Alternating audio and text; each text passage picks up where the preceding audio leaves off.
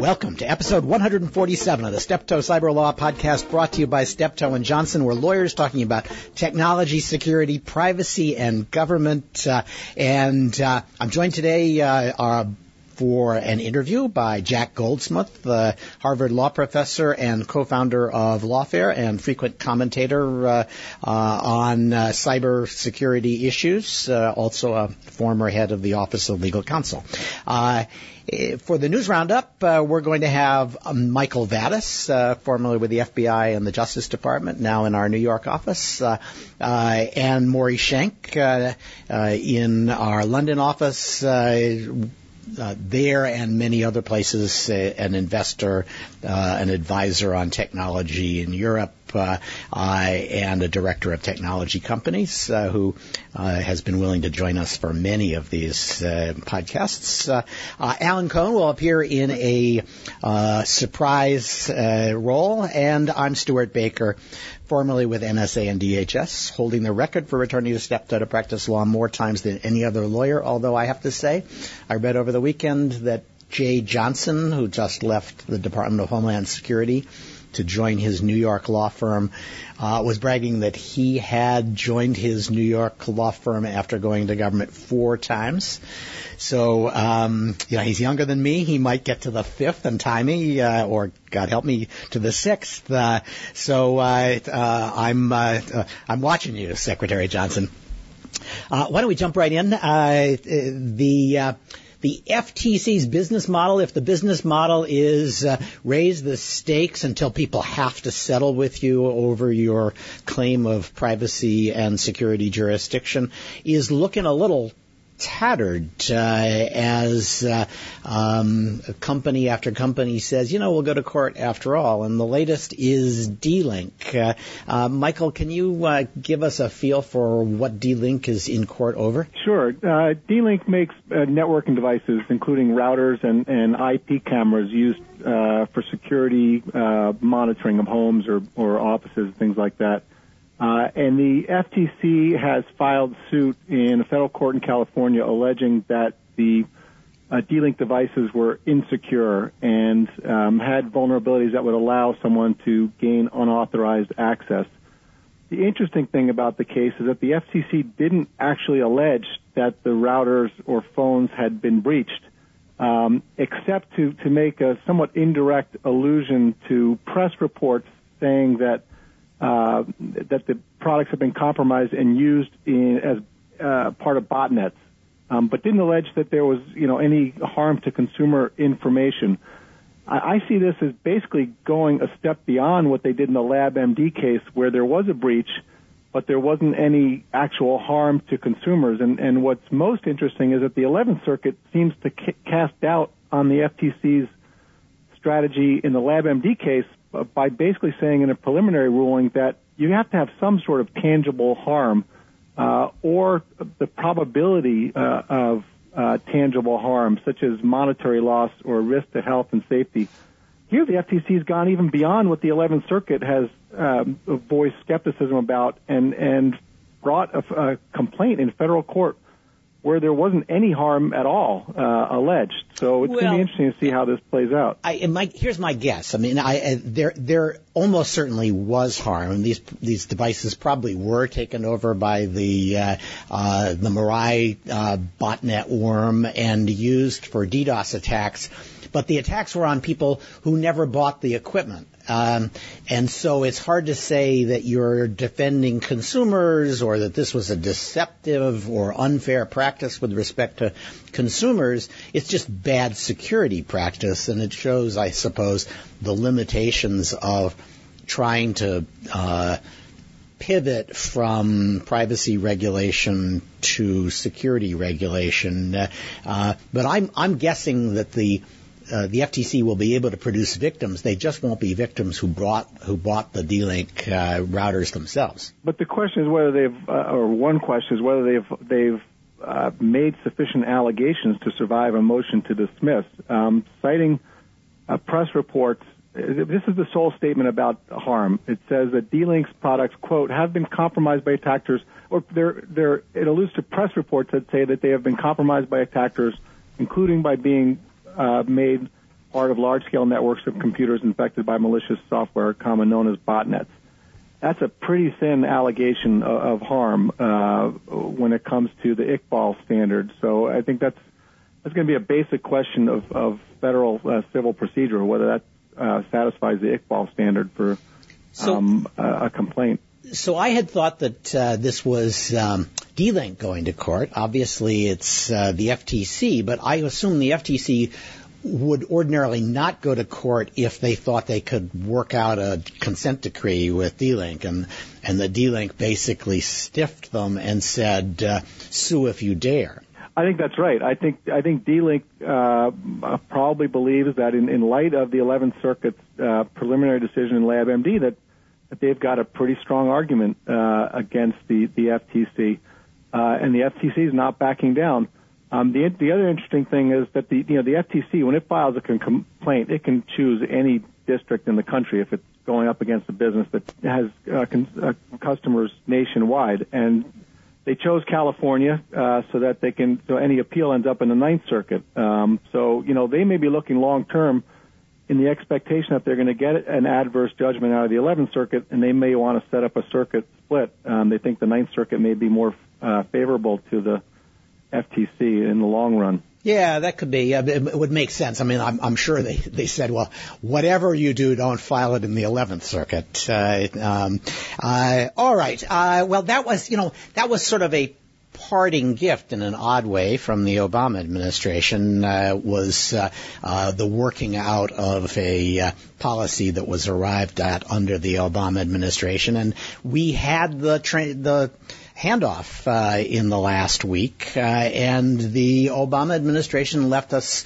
all kinds of souvenirs uh, uh, to remind us why we'll miss them and why we won't. I guess uh, um, eh, the I thought there was a, a very nice article in um, NextGov uh, entitled "Obama's Cyber Legacy."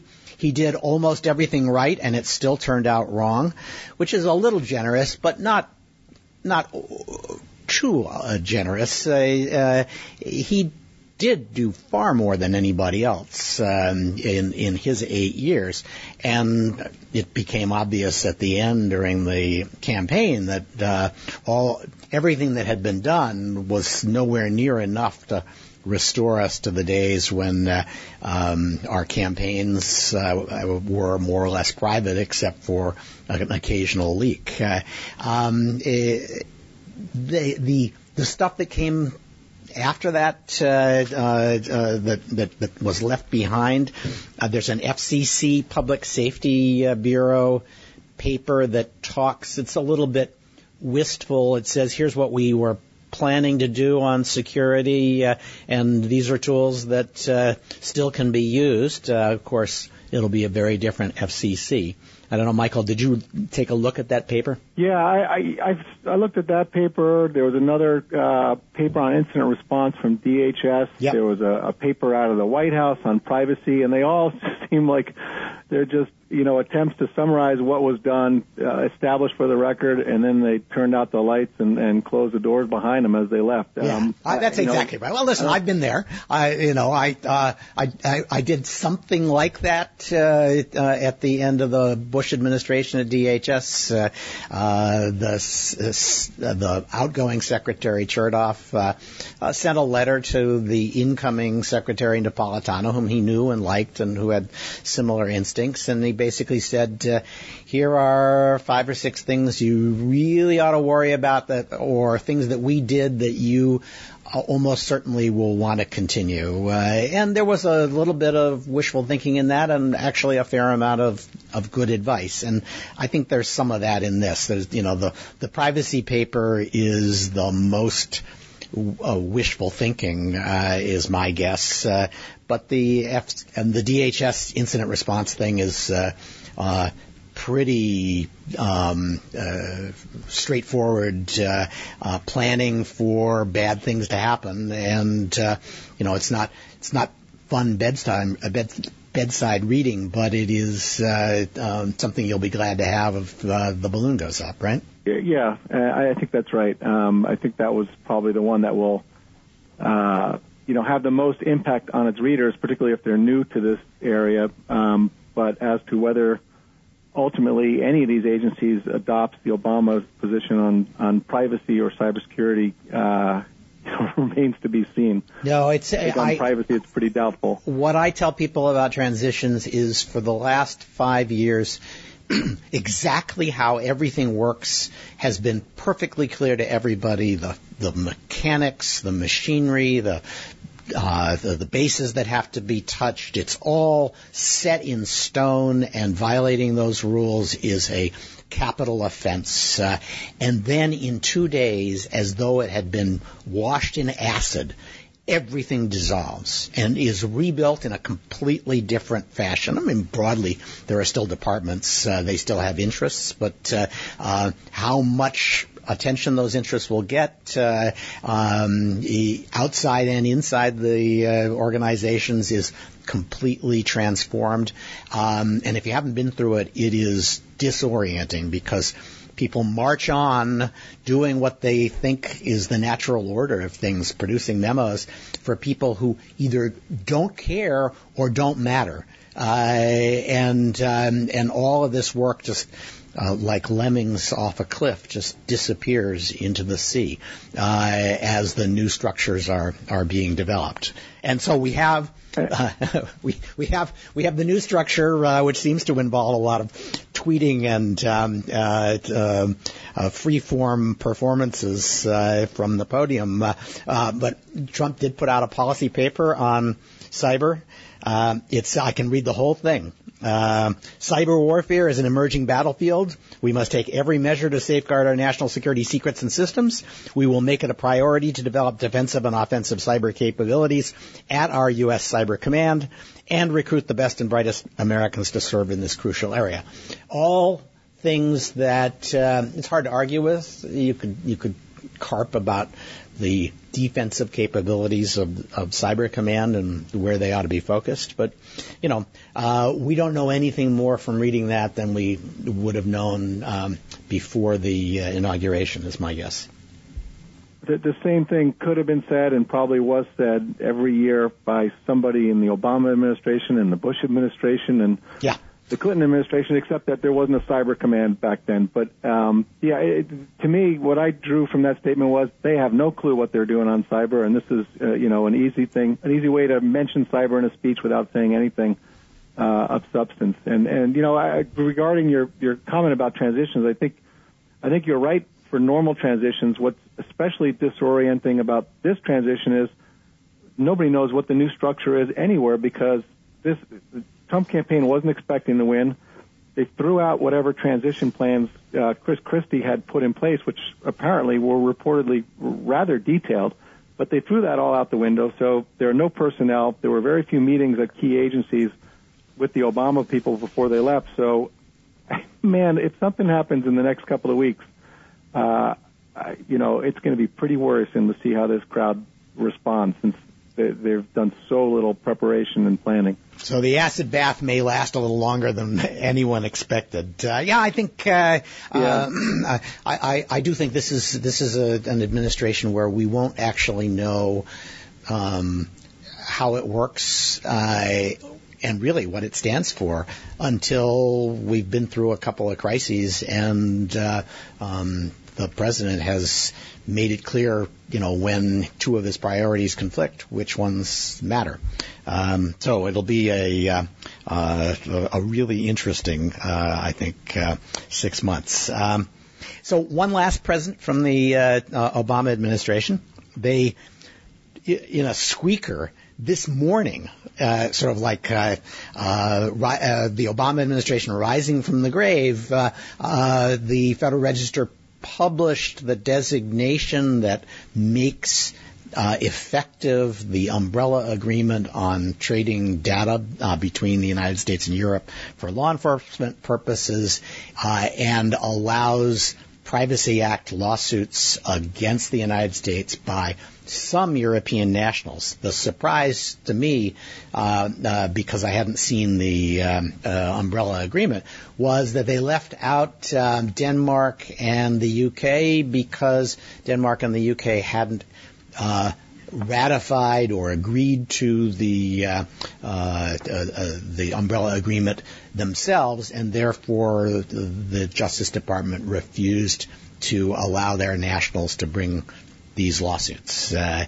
uh, we'll see how that uh, how quickly that is fixed. I gather Ireland was in the same boat, but managed to fix its uh, uh, uh, lack of approval of the agreement before the document went to the Federal Register. Maury, did you um, take a closer look at that? Yeah, and there's not anything terribly exciting beyond what you said. Um, UK, I suspect, because of the tense uh, environment around Brexit, may not be ratifying anything UK related. But as we've discussed, these rights under the Privacy, uh, the Judicial Redress Act, which in turn enables rights under the Privacy Act of the U.S., are pretty limited. So I don't think there's anybody in the UK who's fretting about this too much. Not quite sure what's up with Denmark, but it's not a terribly big deal. Yeah. Uh, well, Denmark has been kind of kind of a bit of a stone in the shoe for uh, uh, European integration recently. They had they did a um, uh, a referendum at one point, uh, and it, uh, on uh, maybe it was on the euro. It, it passed, but it's a surprisingly uh, uh, sovereignty focused jurisdiction they've been aggressive on law enforcement issues before with data retention and things, so it's it's hard to yeah. It, the EU is far from cohesive, but the U.S. isn't that cohesive at the moment either. So interesting days.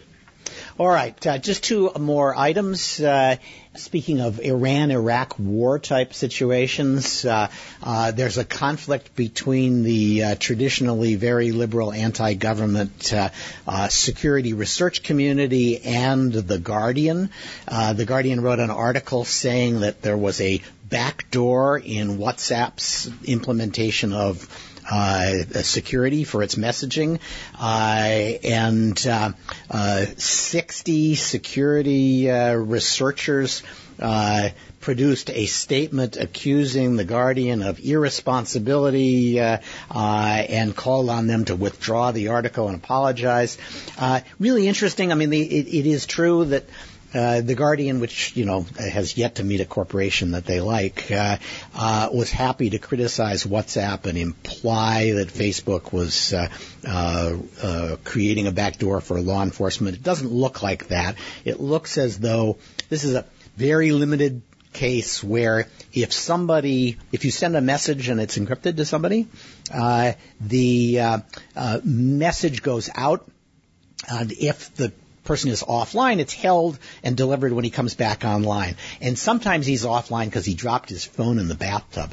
And when he comes back online, he's got a new phone uh, and uh, uh, therefore a new key to encrypt his messages. And what what WhatsApp does is it just says, okay, new phone new key. We'll encrypt the, the old messages with the new key and send them. And the theory of the backdoor was, oh gosh, you could, uh, if you were a government, you could take somebody's phone and then hold on to it and then change the key so you could read it and then you could uh, um, uh, get all these encrypted messages or at least the ones that were sent in the 24, 48, 72 hours uh, uh, prior. Um, and the argument was you should give people who are sending messages a chance to realize that maybe they're sending them to a phone that's been compromised or tampered with or changed, etc. Uh, and what the uh, security researchers said is this this is a question of user interface.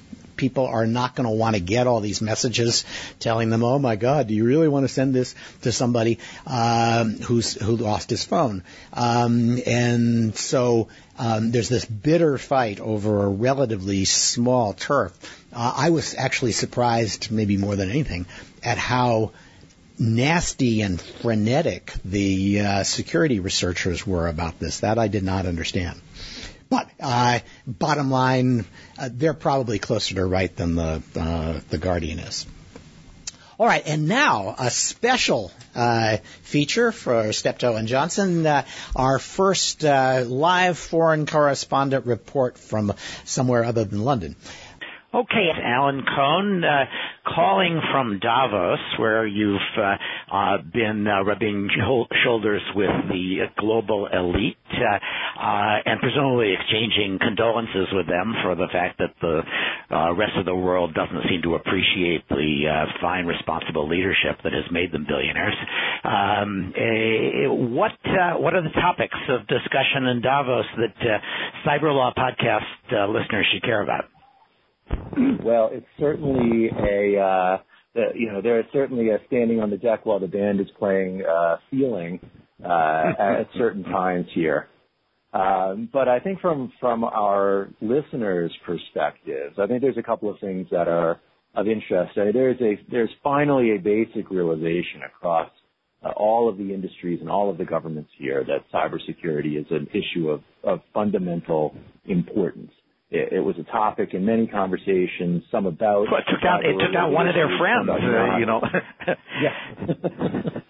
Uh, yes, and and you know you had the you have a sizable Russian delegation here. You have a you have a, a Chinese delegation here, led by the by President Xi Jinping for the first time, uh, and so it led to it, it it created an environment where uh, you know there's some tension about some of these issues there's certainly a sense of, of you know that that's on the one hand cybersecurity just is security now, um, and uh, and on the other hand uh, there's still this conversation about uh, you know from an industry perspective we need to be doing things. What are those things that we need to be doing? Uh, and of course, because it's Davos, there's a uh, there's a clear sense that there needs to be some type of global governance for the development of, of cybersecurity and of technology. yeah. And, the, and the problem is the problems change all the time, but the answer never does uh, at Davos. Uh, uh, it, what what technology are they going to globally govern uh, uh, for the next few years? Yeah, you know, there's a couple of technologies that the forum has really put front and center and, uh, and dedicated effort uh, and attention. Uh, artificial intelligence and machine learning is one of them.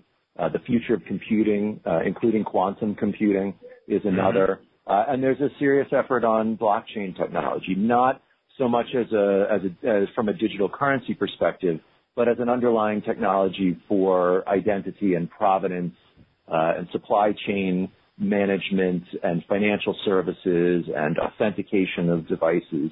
It, all things that could either uh, contribute to a rebuilding of trust uh, Uh, in technology or a further erosion of that absent that kind of governance that everybody seems to be yearning for. But there's a real question and confusion about how do you how do you create that? What does that governance look like now? Well, thanks, Alan. Uh, I think you unfortunately have laid out the uh, regulatory agenda for the European Commission for the next 10 years. Uh, um, uh, I really appreciate it. And now let's uh, turn to uh, our interview subject, Jack Goldsmith, who we've talked to before and who always has interesting and provocative things to say. So, Jack, you wrote a a very challenging uh, uh, piece uh, earlier this month called "Contrarian Thoughts on Russia and the Presidential Election," uh, uh, and I I'd like to explore it, but why don't I give you 30 seconds or a minute just to say what was the theme of that uh, piece that you wrote for Lawfare? Sure. Um, thanks. Um, I tried to in this piece put myself in the position of the Russians, which I think is a good idea in uh, trying to figure out international relations and trying to figure out, um, you should always try to figure out how your adversary is thinking. And I simply pointed out that a lot of the things that the United States is complaining about now and is shocked, shocked about, we have been on the, uh, we have been doing to the Russians and a lot of other countries for a very long time. Cyber exploitation, information operations, um, intervening in elections and the like. We have very, very aggressive offensive cyber operations, which President Obama was bragging about near the end of his term. Um, the rest of the world sees us, I think it's fair to say, as at least as big a cyber bully as the Russians and the Chinese and probably more. So given that and given, um, so that, that was just a premise. And then the question is, just read the papers the last five or ten or even 20 years, it's pretty clear on the um, on the in cybersecurity that we've not been doing a good job. We seem to be going backwards, and we don't seem to be able to raise our cyber defenses for a lot of reasons that are well known to an adequate level. We don't, for a lot of reasons, we don't seem to be able to um, to establish a deterrence policy for reasons that are well known. We can talk about those if you want. So I simply put on the table a third option, which is the third option when you're facing an adversary and you're not doing well against the adversary in international relations. If you can't raise your defenses, if you can't credibly deter, maybe you should try to engage in mutual restraint or cooperation, depending on how you look at it. And so I simply offered that the United States might consider, and I have I've spoken to lots of people about this, and no one seems to be considering it.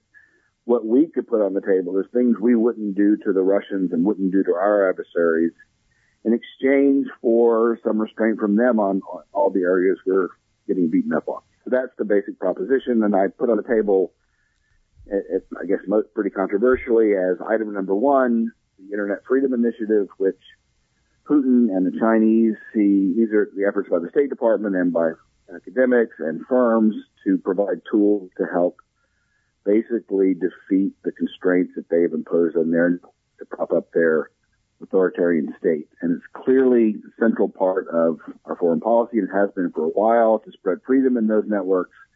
But the question is, can we afford to have policies like that and promote them if we're going to be on the receiving end of analogous operations?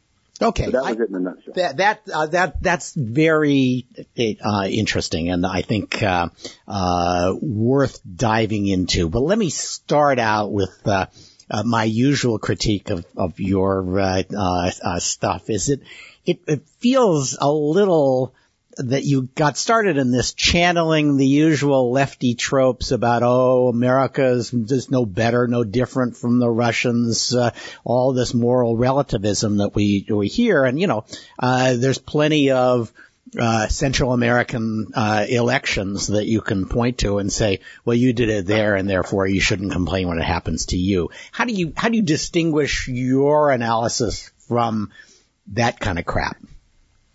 Yeah, so I'm definitely not in the business of peddling lefty tropes. Um, and, and I'm definitely not saying, and I said this in the piece, I'm definitely not making a normative judgment that the United States deserves what it got or we do it to them and therefore they can do it to us. And I, you know, firmly believe, I think obviously that there's a huge difference between intervening in a foreign nation to disrupt democratic processes, which they did to us, and what we usually do, but frankly not always, which is intervene in a foreign nation to promote democracy and free speech. So my normative preferences are that we be able to take full advantages of all of our you know, many cyber and other capabilities to advance the U.S. agenda and spread freedom, if you like, as widely as possible. But the question is, and I'm not equivocating what we do to them and what they do to us any more than I um, think, well, I'll leave it at that. The question is whether we can afford to maintain this extremely aggressive offensive posture in cyber and related areas, propaganda and the like, and whether we can, uh, whether we can continue to afford to do that and to meddle in other people's networks to the full degree that we do, and and continue to take what's happening in our networks because I firmly believe President Obama said this in his press conference at the end of the year. He didn't quite put it this way, but we're probably going to be on the losing end of this overall, precisely because we're so dependent on cyber. Our networks are so open. Uh, we seem to lose out in, in the escalation models, which is why the Obama administration has claimed that it can't really retaliate, or they haven't claimed that, but that's what the stories have said, and it seems like that's that's what's going on. So the point is not to um, say they're doing to us what we do to them, and therefore we should tone it down. The point is to say, what, how can we get relief from what I see as a huge threat to, you know, to, to our elections, to our, the nature of our democracy. That's, that's what, that's what's at stake here. So I, I, I, uh, I share both your uh, lack of enthusiasm for lefty tropes and your sense that if you want to understand somebody that you have a conflict with, you have to see the world from his or her point of view you don't have to buy it, but you have to understand how they see the world. Uh, um, and it, it does seem to me that uh, when Putin was actually up against the ropes in December 2011, and there were Muscovites wall to wall in the streets demonstrating for free elections and uh, to uh, uh, defeat Putin. Uh, um, that he must have been very worried about the extent to which the U.S. was supporting all of the electronics that went with that December 11 color revolution. Yeah. He basically said that. I mean, he didn't quite put it in the terms you just did, but he definitely blamed the Clinton State Department. He said that they were calling the shots, and I think he implied that it had to do with uh, you know, us helping the protesters and the communication network. So I think that's exactly right. So if that's the case, I mean, what that means is, uh, ironically, uh, uh, it may be that uh, Hillary Clinton did bring this on herself. Uh, that she was the enthusiast for the Internet Freedom Initiatives. Uh, she was the one who probably pushed to have as much assistance to the color revolution as possible. and so it's probably not surprising that for Putin it was personal and uh, that Trump was a byproduct. I think that that's there's no way for me to know, but I think that's clearly a plausible interpretation. He was, she was the um, representative, and she gave many speeches and was the representative of the American Internet Freedom Initiative. She um, gave speeches about it. She talked about it on the campaign trail. She was very, her department was, um, as best I can tell, very aggressive in supporting this initiative. And she was the person, and Putin it both identified the Internet Freedom Initiative and uh, the episode in 2011. He laid that at the doorstep of Clinton and the State Department. So I think that's a perfectly fair interpretation of what happened here. So I, I have been thinking. No way, to, no way to know, obviously, but it seems it seems plausible. Yeah, I, I agree. I, I, I have been thinking a little bit about where the Internet Freedom uh, initiative comes from, and it obviously comes from the enthusiasts in uh, um, uh, Silicon Valley for uh, having diplomatic and policy consequences for the technology. It, seems to me that one of the things that we haven't really uh, quite grasped is the way in which the 1990s have played into this. Uh, all of the uh, unfortunate talk about uh, seceding from your uh, republics of meat and steel, and all the uh, talk about how uh, technology was going to effortlessly override authoritarian governments and their effort to control te- um, uh, information, uh, and that the, the the the notion was if we just let people buy and sell high tech, uh, that the uh, uh, the result would be that we got um, a free world more or less free. That is to say, we wouldn't have to make any sacrifices for it. Uh, uh, and of course, that was very convenient for uh, the companies that were selling uh, uh, high tech equipment. But I wonder if having bought into that when it didn't quite work out that way, what we saw was, with the Internet Freedom Initiative was uh, government putting a thumb on the scale saying, this is supposed to produce freedom automatically, and if it doesn't, we'll just give it a little nudge. Uh, we'll start sending these tools and paying for these tools and uh, uh, exporting them to uh, uh, to Moscow, uh, and with a little help, we'll achieve the goal that the the internet hippies of the '90s foretold.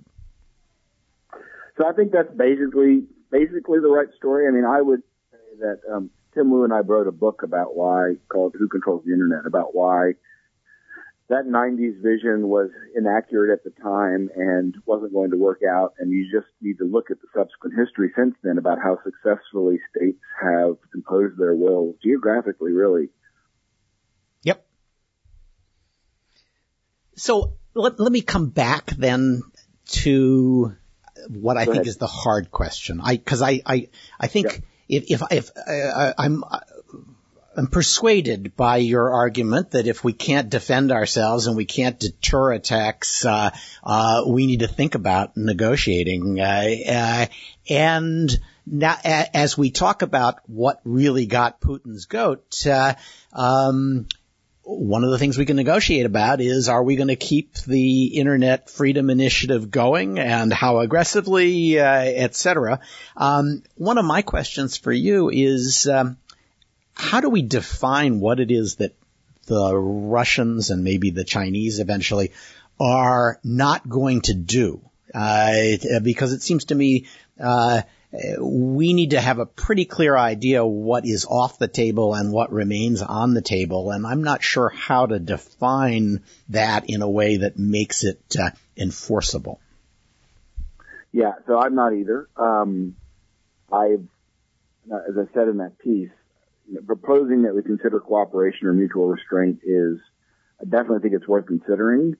And, but, but saying that is a lot easier said than done. I mean, I've written a lot and we've talked about how difficult it is to to enforce agreements of mutual restraint in cyberspace. There's, you know, with with regard in this context, I would say generally because of for a lot of obvious reasons.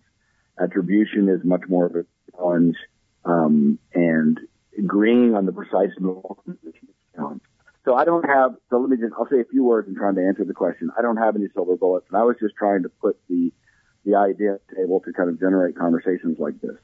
So if we were, would sit down, the United States would sit down with its Russian adversaries and ask what are the three or four things that are going on, the greatest intrusion to your sovereignty, and you would like uh, the, the, the adversary to stop.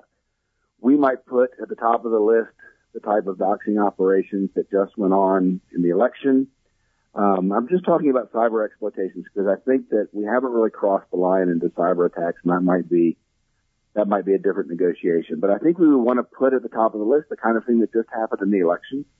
I think we could define that. This would not be a treaty. This would be the type of understanding that we had with regard to espionage in the Cold War, where we didn't do certain things and they didn't do certain things.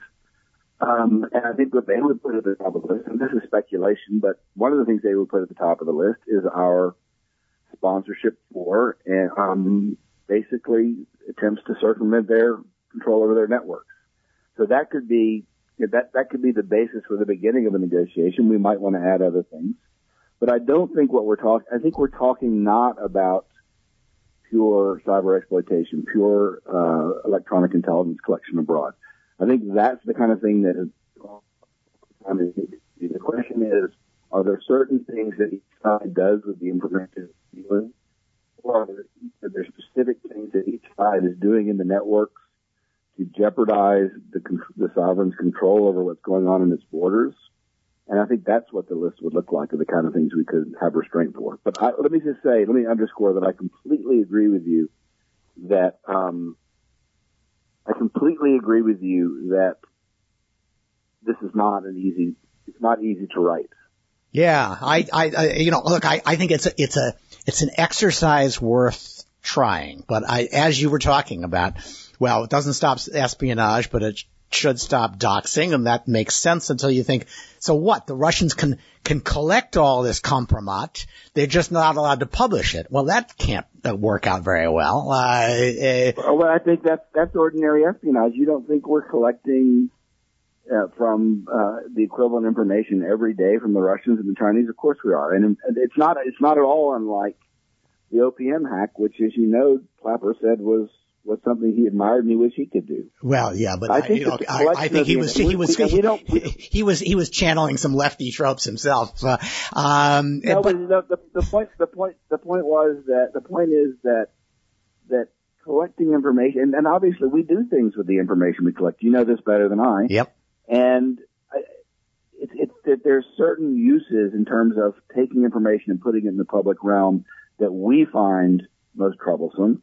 And there's certain activities in their networks, um, which is basically stirring up political troubles for them at home that they find most offensive. And maybe you can cabin those things off and make a deal about it. Listen, I don't, I don't want to be terribly optimistic here, because, but because I'm not. I'm really just suggesting that we start thinking about this in another way. Well, so let me suggest that uh, if there was ever an administration that could contemplate this, we have it.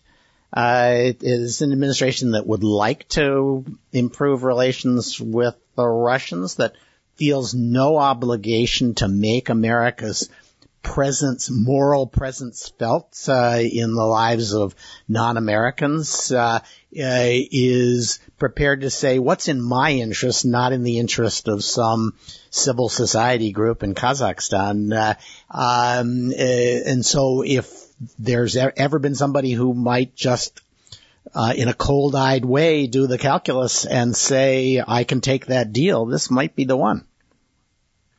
I agree with that to a certain extent. I agree that it appears, to the extent we can predict what this administration would do, that it would be more interested in a deal like that with Russia. It also appears, if you can take President Trump's campaign statement seriously, like he might be less interested in something like the Internet Freedom Initiative abroad. So I agree that this is an administration that potentially could make a deal like this. The question is, does it have the credibility at home to make the deal? Um, does it have the credibility in the United States with, you know, with the Congress within its own administration? There's so much um, uncertainty about our it, the administration's relationship with Russia that I'm not sure how a deal will be viewed if it made it. But Yeah. also, to be honest, this is the kind of deal that's not going to go through the Senate. It's not going to be made public. It would be a kind of quiet deal, not unlike, um, even quieter than the cyber IP agreement, which I think was much more involved than, than seemed to be on the surface, the one with China. So I agree with you that this is an administration that might be interested in a deal like this, and it might be able to pull it off in secret. I don't think it's the kind of thing that Republicans, many Republicans in the Senate are going to be interested in, much less the Democrats. So it would have to be on the quiet, I think. Yeah, but you know, you can imagine uh, a whole set of gradual stepping back, uh, uh, in which uh, uh, a variety of measures are taken to demonstrate uh, trustworthiness, confidence building, and the like on each side, uh, along with clear warnings about what ought not to be done. Well, yeah, if if that happens, I think that makes you the uh, Herman Kahn of uh, uh, cyberspace. so thinking, uh, as always, uh, uh, that's Jack Goldsmith thinking the unthinkable uh, uh, uh, from Cambridge, Massachusetts. Uh, uh, any last thoughts on this? This is this is a lot of fun. No, I'll just take that. I'll just take that as a compliment and and and keep my mouth shut. well, and I think it, you know it's one of those things where the people who think it's a compliment will think it's a compliment, and the people who think it's an insult will think it's an insult. And you should probably be glad Exactly. to have them on both sides of you. Uh, uh, uh, thank you, Jack Goldsman, uh, Goldsmith, uh, for your uh, contrarian uh, uh, and unthinkable thoughts about cutting a deal with Russia over cyber intrusions. Uh, uh, thank you again. Thank you, Stewart, very much. I love your show. Uh, thanks. All right. Uh, thanks to Jack Goldsmith. Thanks to Michael Vatis, Alan Cohn, and Maury Shenk. Uh, uh, the Cyber Law Podcast is open to feedback. We want to hear from you about whether we should be doing these uh, uh, interviews uh, separately, not at all, shorter, longer, etc.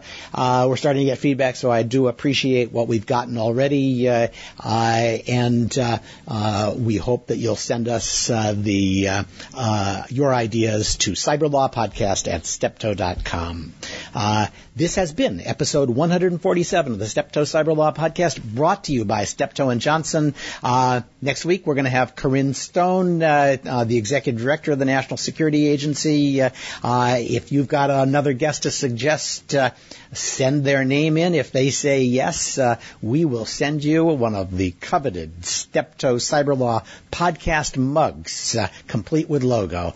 And we hope that you'll join us uh, it, uh, next week as we once again provide insight into the latest events in technology, security, privacy, and government.